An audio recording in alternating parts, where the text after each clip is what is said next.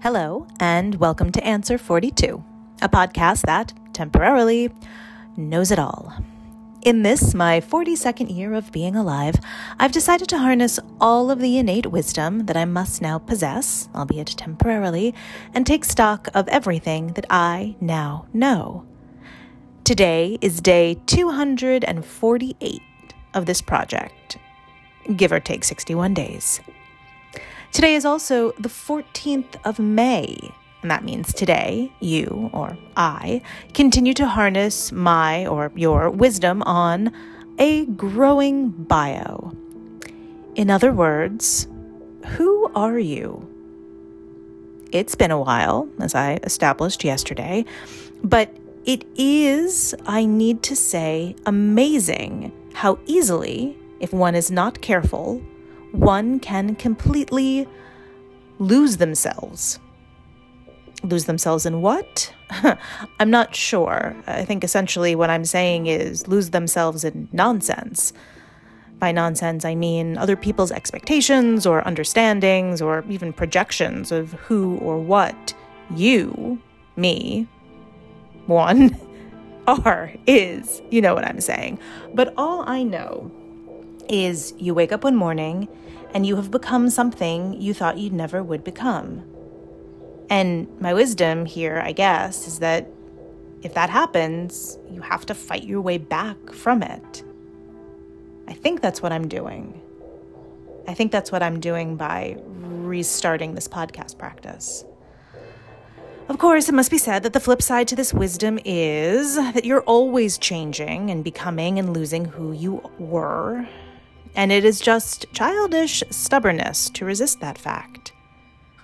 But I don't think there is anything accurate about assuming the position of that which is antithetical to everything that ever brought you joy.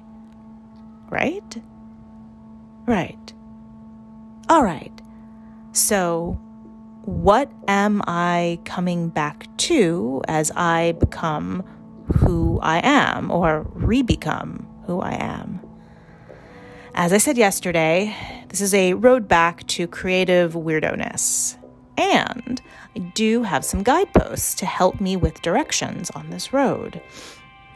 So, huh, my God, 20 years ago, I was a part of a cohort that would, an official cohort, I need to say, that would, a sanctioned, uh, organized, uh, affiliated cohort that would get together to study sacred texts and then use those texts as inspiration for creating new work. The idea was that the contemporary became in dialogue with the ancient, and oh my god, it was amazing.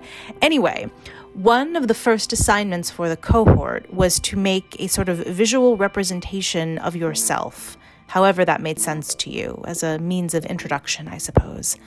Now, I don't draw. I do love collage, and to that end, I collect images that strike me as self significant. I always have. So, needless to say, I have a lot of images. So, obviously, my visual representation of myself became a collage, which I recently found in the back of a closet. So here is who I am, according to a collage I made at 22. This is going to be weird. I am the cover of Wuthering Heights, of The Master and Margarita, of Siddhartha, of Cloudstreet, and of Orlando. I am the card for the sun, the card for force, the card for the devil, and the card for the falling tower. I am New Yorker cartoons and Absolut vodka ads from the 90s. Remember those? I am the ocean against the sky. I am many trees. I am Hamlet, the play, and Richard III, the play, and Midsummer's Night's Dream, the play, and the Scottish play, the play. I am the systems of Mondrian and the softness of Odilon Redon. Oh dear, I am Tristan Tzara. I am Jean Cocteau, and I am Antonin Artaud. God. I am Patricia Quinn's Biting Lips from the Rocky Horror Picture Show.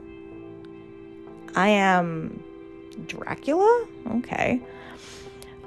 I am my favorite monkey postcard. I am this strange reproduction of a painting that reminded me of the dynamic between myself and my first love. And yes, according to this collage, I am several David Bowie personas. so, yeah, uh, I guess this collage is also who I am or was. And some of it I'm happy to say that I will let go of.